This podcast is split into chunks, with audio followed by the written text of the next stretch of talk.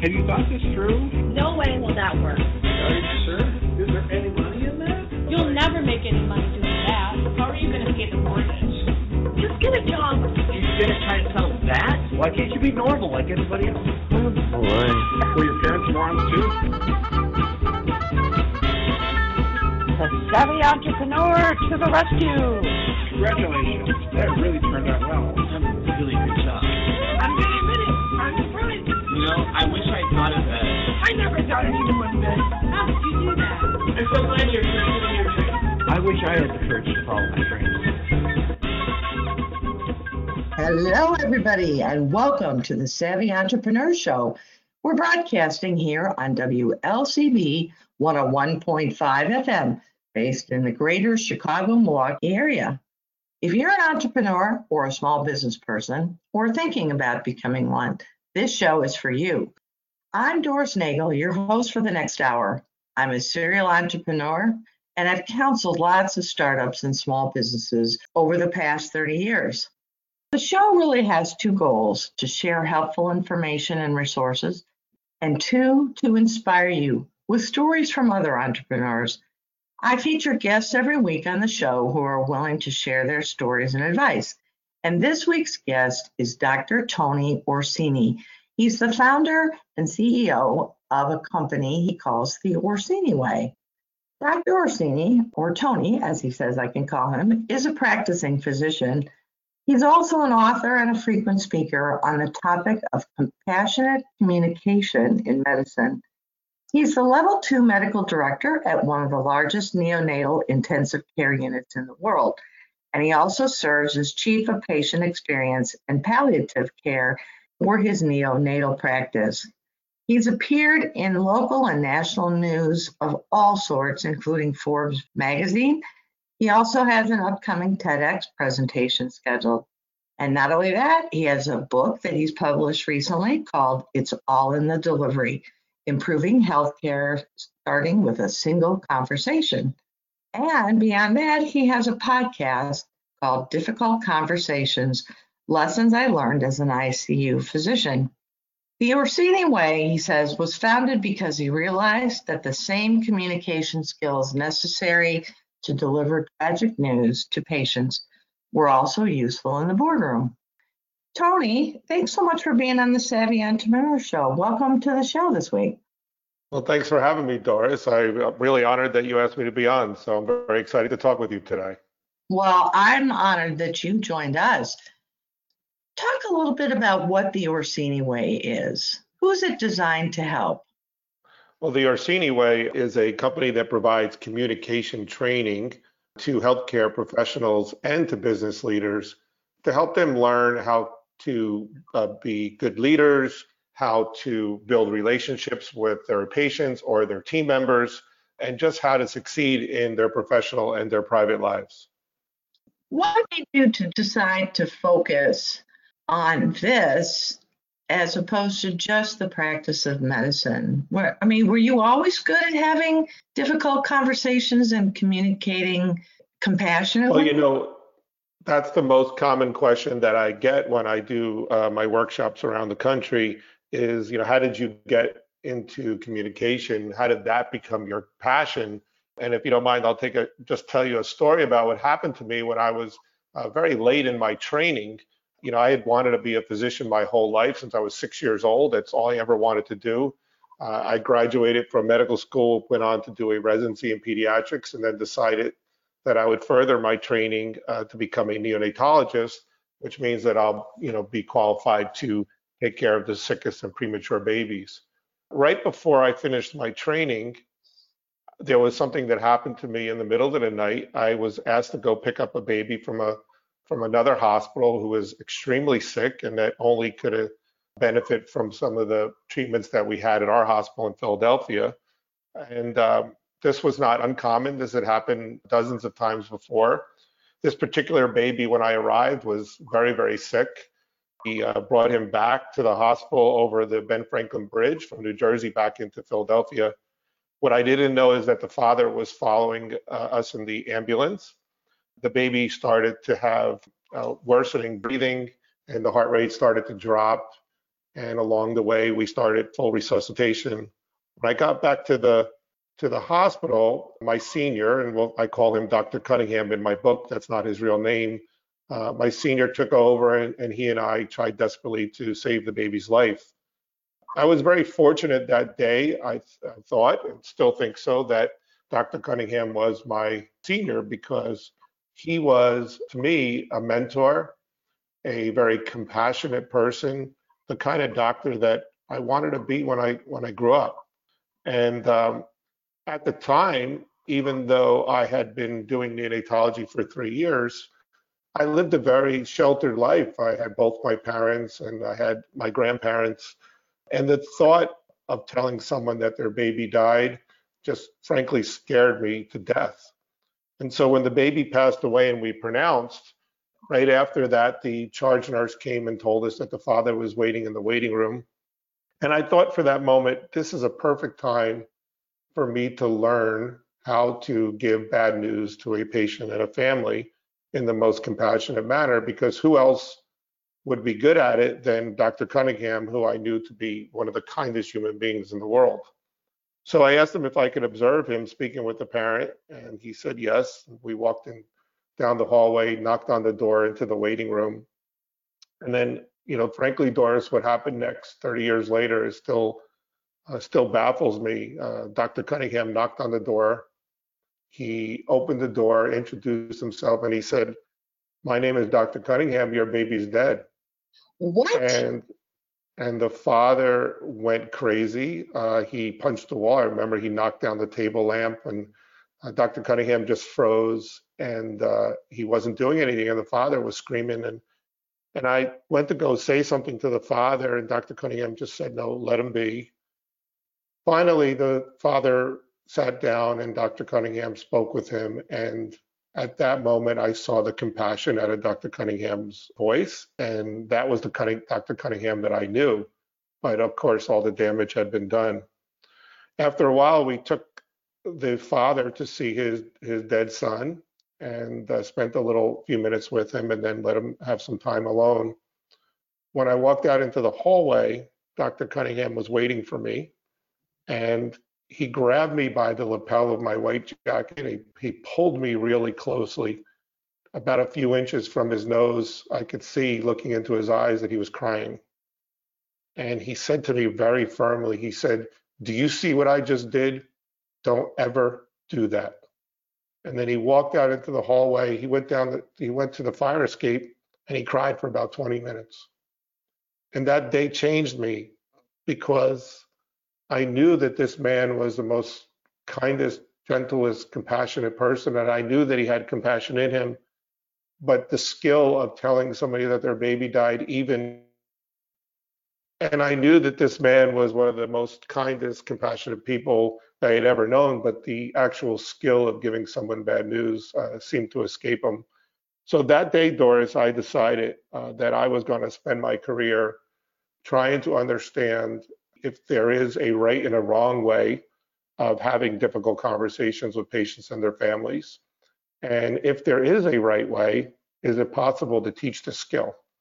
And so I spent 10 years of my career interviewing dozens of patients and families about the times that they lost a loved one, interviewing dozens of nurses and doctors who had give, given bad news, and I found out, yes, there is a correct way to have these difficult conversations that you can help somebody in the immediate future and in the decades later.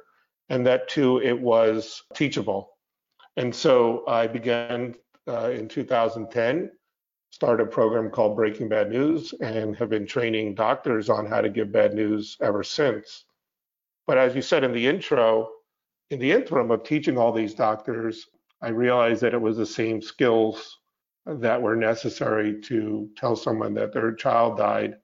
The same communication skills were also applicable during difficult conversations, during conflict resolution, and especially with in business when you're having that difficult conversation with a team member, separating employment. And um, and so that's how I got into the business. And with COVID, I've been working with businesses more than ever Yeah, I'm sure. Well, I definitely want to touch on how your business has evolved and why. But first, I'm curious. You know, I'm sure a lot of healthcare providers, I mean, you're in the business of delivering news that's of great joy to a lot of people occasionally, but uh, oftentimes a lot of things that people would really rather not hear. And I have no doubt that certainly I've seen this on a personal level. I'm sure many of our listeners have too, where eh, the news perhaps wasn't delivered as as gently or as compassionately as it could have been. So I'm sure people recognize they struggle in healthcare with having those difficult conversations. But what do you think it is about you personally that you decided to make this a personal mission for you? It, for per, me personally, that, as I said, that day changed me. And I've always been a student of how people communicate, how people build rapport. I, am fascinated with nonverbal language, fascinated with different words that we use in tone and, and, and uh, inflection of voice it's been a it's really something that's interested me for a long time. And that day i realized that communication in medicine is not something taught to physicians or nurses. You would think as a layperson that uh, this is something that we cover in medical school and it, it's not. Um, we're starting to do that a little bit and um, i'm very involved in, in training. I've trained over 10000 doctors now. But it's just been an interest of mine and, and I read books constantly and I'm constantly learning. Well, I'm glad you're out there doing that because it's obviously needed. At what point did you decide this was more than just something you were doing as a doctor and realizing you could actually have a business with this? Well, I was first approached by um, one or two Fortune 500 companies, uh, five or maybe going on maybe five or six years ago to give some lectures at their their meetings about how to discuss bad news, specifically uh, the news, the communication skills that I'm using, how that could help their human resource people when they have to have those difficult conversations. But it was very just a small part of, of the business. It was something that I just did for uh, lectures and some workshops. And then COVID hit. And I got a phone call from a major international company that said, please help us. Our human resource people now are having this discussion with their employees uh, about loved ones and team members who have died. There was an international company that had hundreds and hundreds of employees die of COVID, and uh, you you can't have memorial, you can't have uh, services and memorials, and you can't be together. Uh, and it's it's really fallen on the HR people to call Doris or call Tony and tell them that Johnny, who was in the cubicle next to you for the last 10 years, died. And this company was smart enough to know that they needed some help and some training. And then a second company came and a third company. And I realized that this is extremely applicable to what I do. And then I started uh, working with people about just companies about how to separate people from employment. And uh, I started the podcast with the whole concept of the podcast is that the communication skills in medicine and the communication skills in business are really the same. And if you can master them, you're really way ahead of the game. You know, I think a lot of us are not very good at having difficult conversations do you think are doctors particularly or healthcare providers particularly bad at it or just we're all pretty bad at it? Well, I think everyone's bad at it, but everyone can be taught. I mean, after all the thousands of people that I've lectured to and put through improvisational role playing, there's very few people that I find that cannot be taught. It's a skill that can be taught. But Doris, just like anyone else, human beings are not comfortable in situations that they feel unprepared and not trained. And so when you're asking whether it's a physician, a nurse, or a new leader, a new manager to separate someone from employment, and you haven't given that person any guidance on how to do it correctly, then we get nervous because no one, I don't really believe anybody is not compassionate. No one wants to give bad news. No one wants to do it poorly. So, just like any other task, you want to get it over with. And that's where re- things really break down. Once you're taught how to do this, you will stop thinking of this as a task that needs to be just completed and think of it more as a skill that you can be proud of, whether that's in business or in healthcare. It is about us as human beings? I mean, why do we avoid some of these difficult conversations? And I'm thinking about, you know, parents having difficult conversations with their teenagers or people with their spouses or their family members. Why is it so difficult? all human beings, I, I, believe, are almost all human beings are, are good people. None of us want to make someone else sad. And none of us want to be in situations where we make someone angry. In difficult conversations, usually that's the fear. Is the person across the table from me or uh, that I'm speaking to, is that person going to either be sad at the end of this conversation or angry at the end of the conversation? Now, when it's bad news, such as a cancer diagnosis or separating someone from employment, of course they're going to be sad. But if you use proper communication techniques, you can soften that blow and help them deal with the tragedy that's coming. You know, if I'm telling someone that their child died, nothing's going to change that. But if I do it correctly, I can soften that blow. But I think all of us are good people. You know, we don't want controversy. We don't want those difficult conversations. So it just makes us nervous. And then we don't come up with a plan and it just it snowballs out of control. Some of the consequences that you've seen when people avoid difficult conversations or have them, but it doesn't go well? Yeah, you know, we know in medicine that when you have when you give tragic news to a patient and a fa- or a family, that not only if you do it incorrectly, that not only could that affect them immediately, like the father in the story that I told you, where he punched a wall and broke a chair and knocked over the lamp. But that we know data shows us that if you tell somebody tragic news, it can affect them up to 30 years later uh, wow. uh, with closure. And, you know, um, and there's many people out in your audience that, you know, may have been fired, may have been let go, may, uh, you know, lost their jobs. And you can think back and say, you know, in the end, do I still have hard feelings for the person who told me, um, or did I understand when I left that room?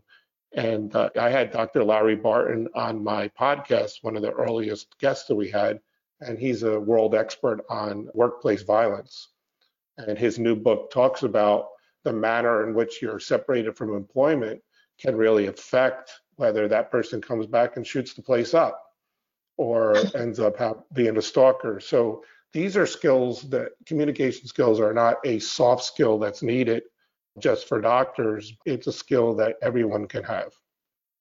Well, it's no doubt difficult conversations can happen every day. Do you think what constitutes a difficult conversation varies from person to person? Absolutely. I mean, I'm not trying to equate a conversation about a loved one who dies in a motor vehicle accident with a conversation with your teenager. So there, there's various degrees of, of difficult conversations, but the concepts are the same. How you approach that conversation, how you lead up to the, the difficult news, those concepts are all the same. And if you understand communication, I'm a, as I mentioned, I'm a real big student of nonverbal language if you really understand on how you can use your nonverbal language to send a consistent message, it uh, I, I'm not going to tell you that it's always going to help with your teenagers because I find that to be the most difficult conversation, but it does certainly help if you have some training. You know, it occurs to me that one of the things that makes conversations difficult is that if we're the bringer of the bearer of the bad news, there are often stories we tell ourselves. Do you agree with that? Um, stories in what matter are you? Well, we, we tell ourselves things to justify our actions. Either Yep. we tell ourselves a story that it's not really that bad or not that big a deal, you know, so we avoid the conversation, or we tell ourselves, I, I need to hurry up and get this over with. So we try to numb ourselves to the human side of things. Absolutely, and, and again, it's the same thing. Would think of it as a task. And if I, if I can give any advice to your audience out there that wants to learn how to navigate through these conversations, it is number one, have a plan. And it's always baffled me how many people will go into a difficult conversation without a plan. Once you're trained, that plan will become easier. But also to use your imaginations you may not think of this as a difficult conversation. You may think of this just as a conversation that you're having with an employee to tell him, him or her that they're being passed up from a promotion. But take a second before you have that conversation and take a deep breath and imagine what it's like to be the other person. If you do that, body language experts like such as Amy Cuddy and other people experts, just by taking that deep breath and imagining much of your body language will, will fall into place. Now, if you're a real student of that, you could also use your nonverbal communication to emphasize and to even do a better job. But take a second, don't rush through it. Take a deep breath, come up with a plan and imagine it. You'll be halfway there. What are some of the most common mistakes you've seen healthcare providers in particular do when they know they need to have a difficult conversation? Well, 100% of the time, it's even though they don't think they're doing it subconsciously, they're rushing through it. So, one, again, they think of it as a task. I've never been trained. I'm a human being. I'm a compassionate person.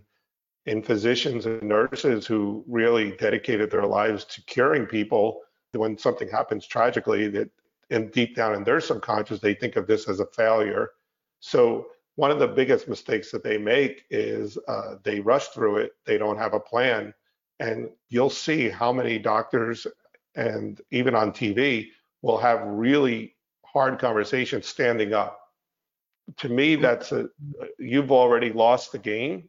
You, you can't tell somebody tragic news standing up, whether that's in the boardroom, that's in business, that's for a doctor um, and you watch it on TV and all these TV shows happens all the time. You know, someone runs out and says, "Doctor, how's my wife?" Oh, I'm sorry, she died. Never, ever, ever happened. You, you must sit down. Now it occurs to me that there is potentially long-term damage to the teller of the bad news as well. I mean, if you constantly try to numb yourself and not relate it I, I just wonder from a psychological perspective if there isn't potential damage to the person who's consistently bringing the bad news. Is that something that you see as well? Well, here's the interesting uh, thing about that, Doris. So there is something called second victim syndrome, and I've had guests on to speak about that. Once you are trained on how to do this, and you can change in your mindset to stop thinking of this conversation as a task and start thinking of it as a skill that you'll be proud of, you'll actually protect yourself because the added trauma to the person giving the news is multiplied multiple times when that person is uncomfortable doing it. And they know, just like Dr. Cunningham in my story, he knew that he did it wrong he was upset about it and he cried on the fireplace for 20 minutes.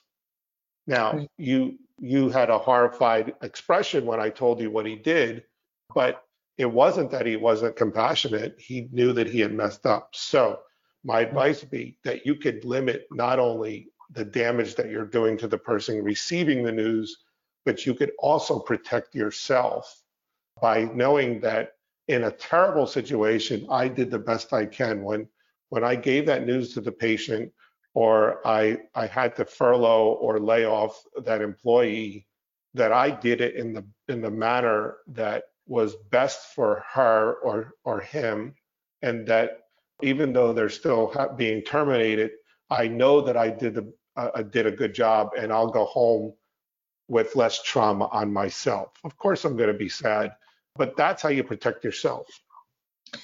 I think people assume oncologists, for example, and maybe people in, in burn units and uh, those kind of positions are especially delivering bad news. But do you think COVID has has amplified some of the challenges for healthcare providers?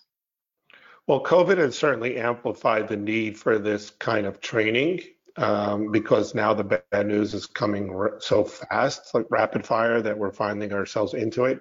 I would like to dispel the myth that people that do it all the time get good at it. As I say in, in many of my workshops, if I teach you how to swing a bat incorrectly and you do it a thousand times a day, you'll just get really good at swinging a baseball bat incorrectly. and so um, just because we tend to do something a lot you know, I play golf and I play a lot and I'm not good at it. So many would think that just because I'm doing something a lot, I'm getting better at it. No, that's only if you're doing it the right way. Well, Tony, I need to ask you to hold your thoughts for just a second. We're going to take a quick break for station identification. But folks, stay tuned. We'll be right back with Dr. Tony Orsini, the founder of the Orsini Way. This is Doris Nagel, and you're listening to the Savvy Entrepreneur Show. Our guest this week is Dr. Tony Orsini. He's a practicing physician. He's also the founder of his own company called The Orsini Way. And he's an author and a frequent speaker, and he has a podcast, which we'll talk about in just a bit. Tony, you know, we were talking, I think, about some of the challenges in healthcare and having difficult conversations but I know you alluded to the fact that a lot of businesses increasingly have seen the value of being able to facilitate those difficult conversations. What do you see as some of the similarities and some of the differences between difficult conversations in a healthcare setting versus in a business setting? Well, first of all, I'd like to say that it's all about communication. And, you know, in the people that I speak to in business, and many of the audience can relate to this, uh, there's a, a, big movement now to improve culture with, within a, uh, an organization, within a business.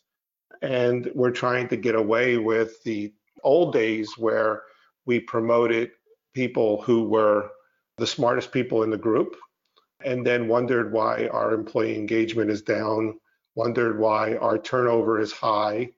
Being a good business leader, being a good leader of men and women, uh, is all about the ability to form relationships and to communicate well, not only during the hard conversations, but during the everyday conversations, which I talk about a lot in the podcast. And I also talk about with some of my lectures.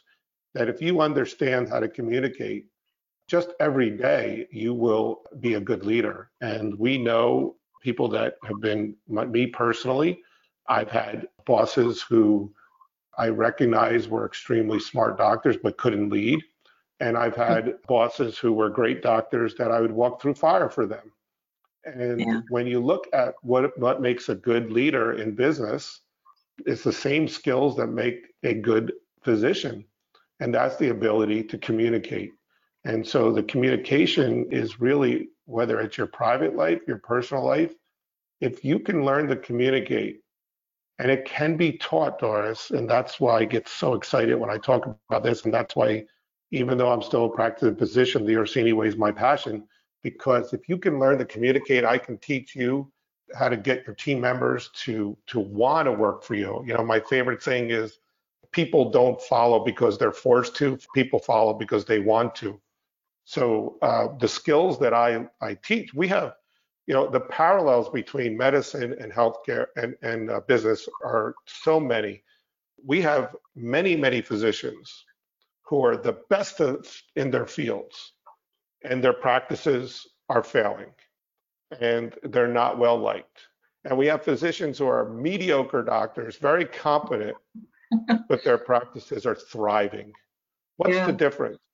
The right. difference is one is liked, one is not liked. And I can take one of those physicians and say, listen, let me just teach you how to communicate a little better. Let me teach you how to build rapport, and your practice will thrive. And it's the same thing in business. If I can take a leader who's super smart and work on their communication skills, all of a sudden their turnover is going to go down and people are going to want to work for them.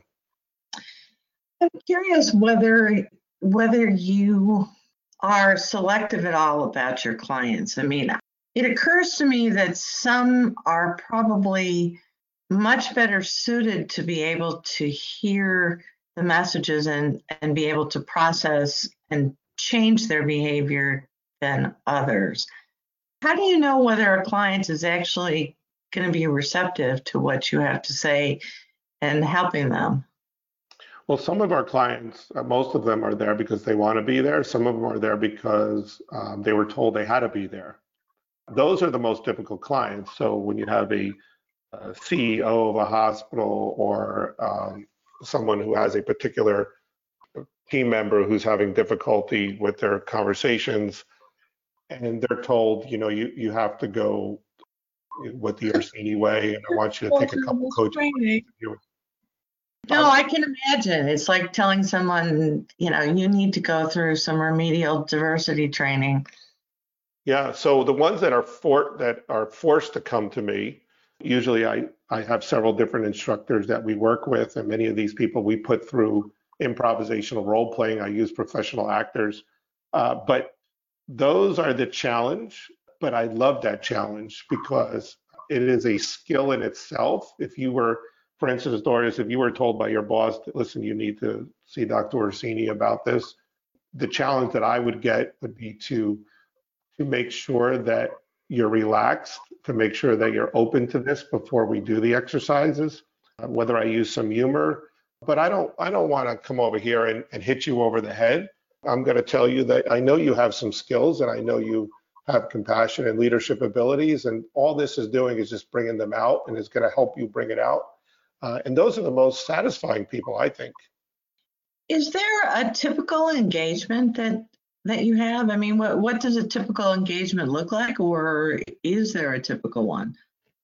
Well, it depends on the program that uh, that the person is looking at. We have learning modules, which you know are the bare necessity, but typically most of our clients are still in healthcare.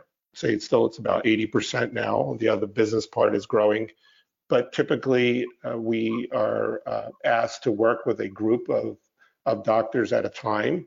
The gold standard in the Orsini Way method of teaching is improvisational role playing with professional actors.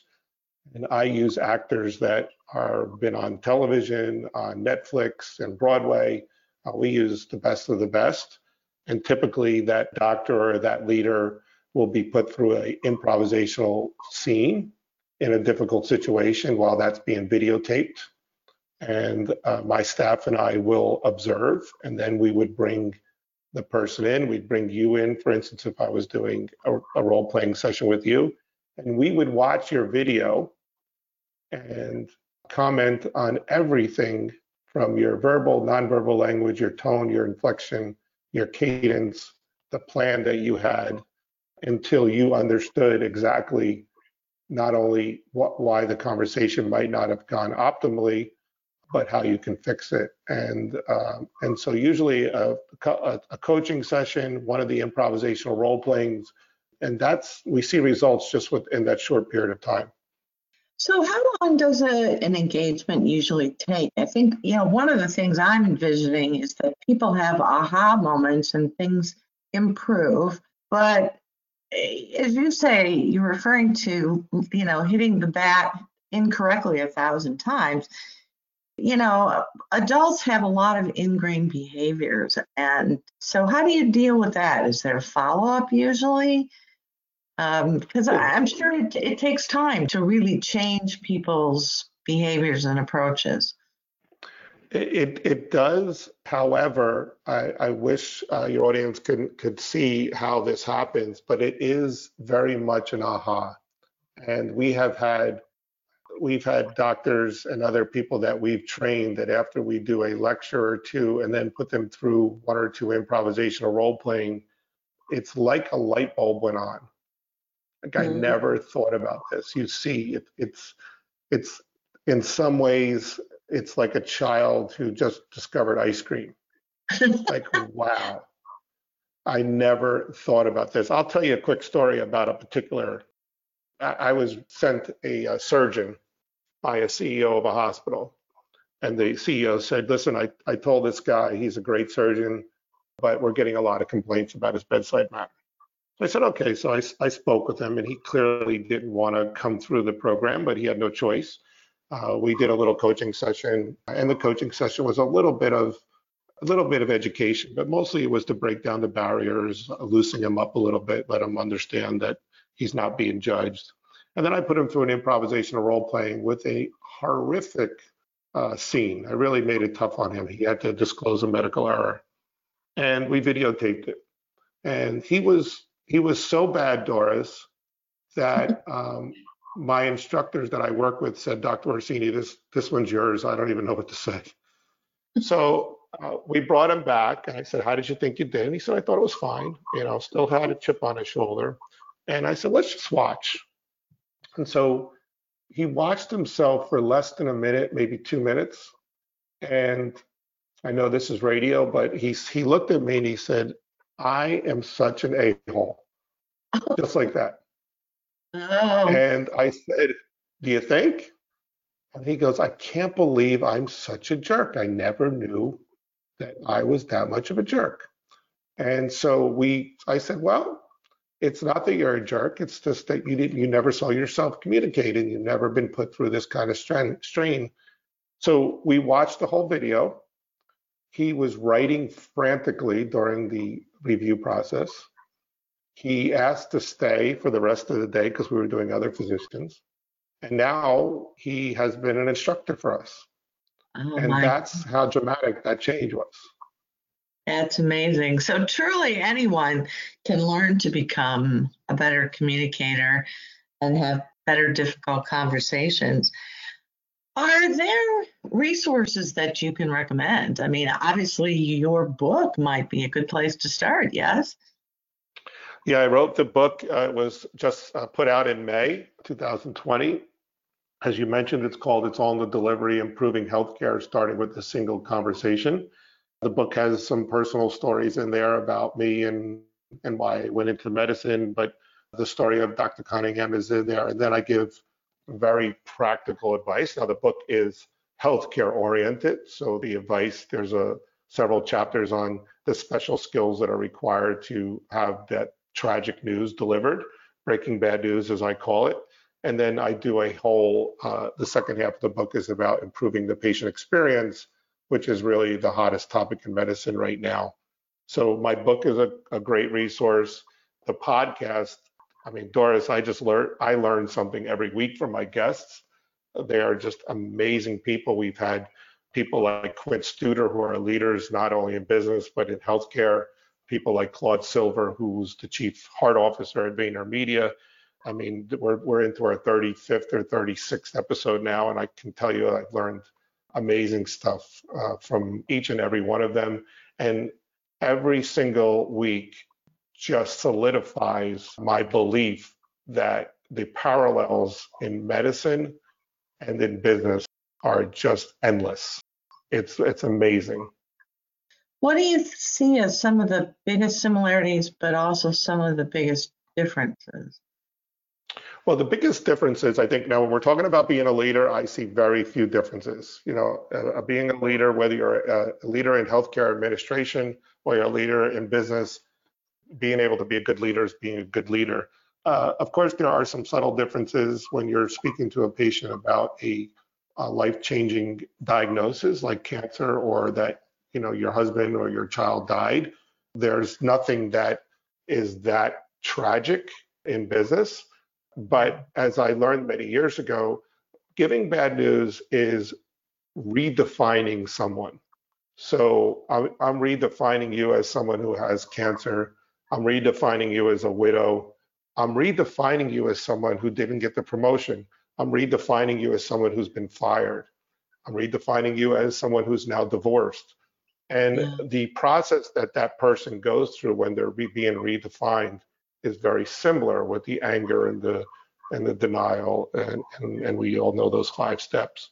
Uh, Right. So yes, the difference is, is that I'm dealing with life or death. But as I say on my podcast and in, in my on my website, you know, if I can do that, if you can learn to tell somebody their child died, terminating someone or separating someone from from the business should be easy.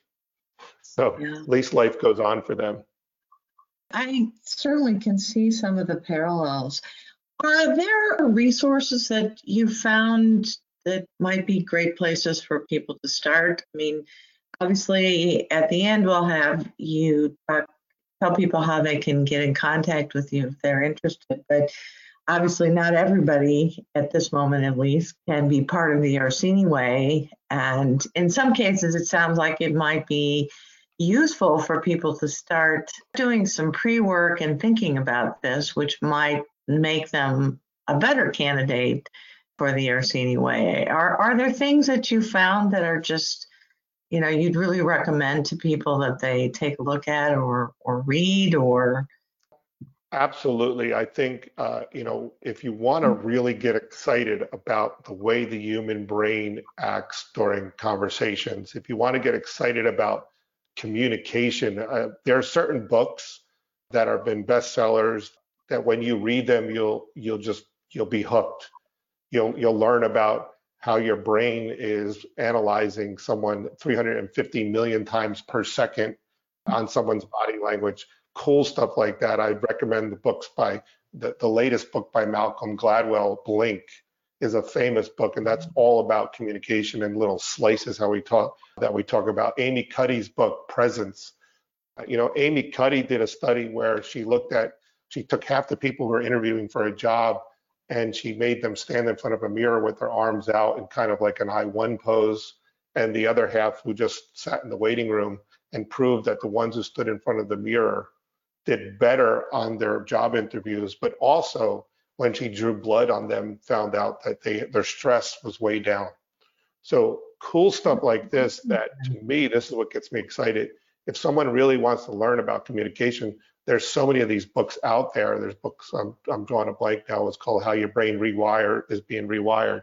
So these are, are great resources for people on our website. We do have some videos. We have a YouTube channel. But the first thing I would do, Doris, is say, let's make ourselves aware that communication skills is a real thing. It's not some soft thing that we don't need as a leader or as a position. And then start reading books like mine and, and those two books that I told you, and you'll be so excited. You will you, you'll just keep reading and you'll become a student of it. You know, it's interesting that COVID has changed how businesses view the need for this. Do you think that that's a permanent change, or will people just kind of go back to the way things were once Well, I- everyone gets the vaccine? I, I really hope that one day we'll be able to go back to normal and they keep moving the goalposts for us and we don't know when that will be. But I think that the the impact that COVID has had on us has changed us and sometimes in the better. I, I truly believe that people now appreciate what they have more. We maybe took our jobs for granted. We took our health for granted and uh, maybe I'm hoping that we will start to appreciate one of the things that I'm working on as my as my New Year's resolution is to live more in the present. And that's something that I've always had trouble with. I'm always looking on to the next best thing. And um, and I'm trying, I think COVID has helped me now to, you know, be real happy in the present. Just last night I'm watching a movie with my wife and I, I I reminded myself of that, and I think I think that COVID is going to help us do that. Great insights. Where do you see your business headed in the next, say, three years to five years if you're successful? What what would you like it to look like? Well, the next three to five years, we would like to grow to the point. I mean, we're I still don't I still think that majority of our business is going to be healthcare. I'm just a physician, and that's where the biggest need is. And with patient experience being the hottest topic in medicine right now, this is uh, something that I think our our skills are going to be needed even more to train doctors and nurses, not when they're giving bad news, but how to make that hospital stay more pleasant by being uh, into communication. I love working with businesses and I love teaching, uh, working with leaders to help them with their communication skills. But in three to five years, I, I, I see this growing because I think the need for communication training is now really front and center. And we're doing things now with how do you communicate over Zoom? What are the body languages that you have to? We just did a program and I wrote a paper. Uh, there's a, um, I did a contributing art, article in Entrepreneur Magazine just last week about how to communicate non-verbally through a Zoom call or through through the internet. And this is all going to be stuff that I think is going to be needed in the future. And so I'm, I'm hoping that the Orsini way will will grow exponentially over the next three to five years. Well, if people are interested in chatting with you, learning more about the Orsini way, or maybe finding your book or catching your podcast, what's the best way for them to connect and learn more? So I can be reached at Dr. Orsini at theorsiniway.com, and that's Dr. No period, just Dr. Orsini, O R S I N I, at theorsiniway.com. The website is theorsiniway.com, and we have a lot of information on there about what we do, how we do it. We're constantly adding different products and learning modules now that we're doing everything remotely. And I hope that ends too. But people can always contact me through theorsiniway.com. Again, the name of the podcast is Difficult Conversations Lessons I Learned as an ICU Physician. And that's available on Apple. You can get it through my website also, but it's available on Apple, Spotify, Google Play, Amazon, you name it. And then the book is available either through my website or on Amazon. The book is called It's All in the Delivery Improving Healthcare, starting with a single conversation. Sounds like a great book. I'm looking forward to picking up a copy. Tony, thanks so much for being with us this week. It was really great having you on the show. Very, very interesting and meaningful work that you're doing. So thank you again for being my guest. Thank you. It was a lot of fun. It was a lot yeah. of fun. Thank you. Yes, it was. Now, we have just a few minutes left, and I thought today we'd talk about some startup statistics that I saw recently and how it relates to the story of one of my startup failures in the hopes that it'll save some of you out there from becoming a statistic like I was. CB Insights looked at the reasons why startups fail. They analyzed more than 100 failed startups in detail. And while the reasons that these businesses failed and others like them are probably interrelated, they concluded a whopping 42% of startups failed because there was no market need. This was by far the largest reason. 29% said they ran out of cash. Now, I would have thought that was the main reason that most businesses failed, but it actually was less than a third of the root cause. 23% said they failed because they didn't have the right team with all, almost half of businesses failing because there's no market need for their idea, their services, or their product, that's a pretty discouraging statistic, especially because it means we, the entrepreneurs, were blindsided. We got too excited by our own idea and didn't validate it. It's usually a pretty fixable thing because market research and market testing can often be done pretty inexpensively, even if you need to be a little creative about it. But you have to have a will to do it and be disciplined and objective about it. But many of us are blind anyway. And I can tell you that was me several years ago when I decided to pivot my offerings at Globalocity, my little consulting business. I had previously focused on international expansion assistance especially helping companies find and manage foreign distributors. But business at times was slow. And meanwhile, I had connected with someone who had spent his entire career on indirect channels to market, not just foreign indirect channels, but indirect channels everywhere and all different types. And um,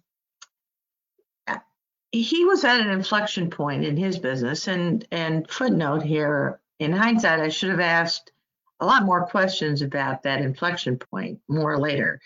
But we struck up a friendship, and he suggested we collaborate together, go to market with a comprehensive indirect channels to market consulting offering. Sounded great. We knew we had the right expertise with our combined experience, and we were convinced there was plenty of demand. After all, we knew anecdotally that lots of companies were unhappy with their current distributors, and there was a lot of research out there showing this as well. Plus, I relied too much on the fact that my partner had consulted with many companies over the years on this very topic. But what we never established was one, whether people would pay to have someone come in and help them improve their distributor network, or whether it was just a minor irritant to most companies that they just rather not bother with. Second, we never validated if they would pay how that offering needed to be pitched and packaged. We never focused precisely on who our ideal clients were. Were they startups, big companies, global companies? In what industries? Fourth, we didn't validate how, whether um, our, our combined expertise, how to make that seem like the go to solution, whether we could actually do that in the face of competition from big name consulting firms. And five, we certainly didn't know how to find these ideal clients, and we didn't validate that either. So the result was we had a couple of years of lots and lots of leads and discussions, but we could never close on any significant engagements. A couple little things here and there, but you know, we were bleeding money. So that was the cardinal sin. We never established there was a market demand for our services as we were pitching them. And looking back, we also both committed the third cardinal sin, the wrong team.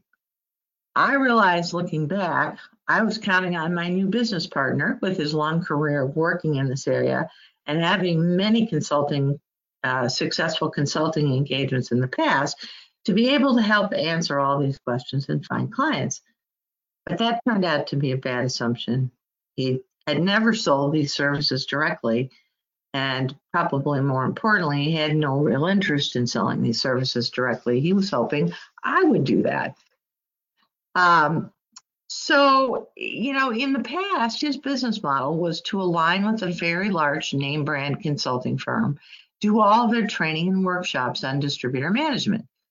Now, the big name consulting firm organized all these trainings, charged a pretty penny for it, and my partner showed up, delivered the trainings, which were very popular.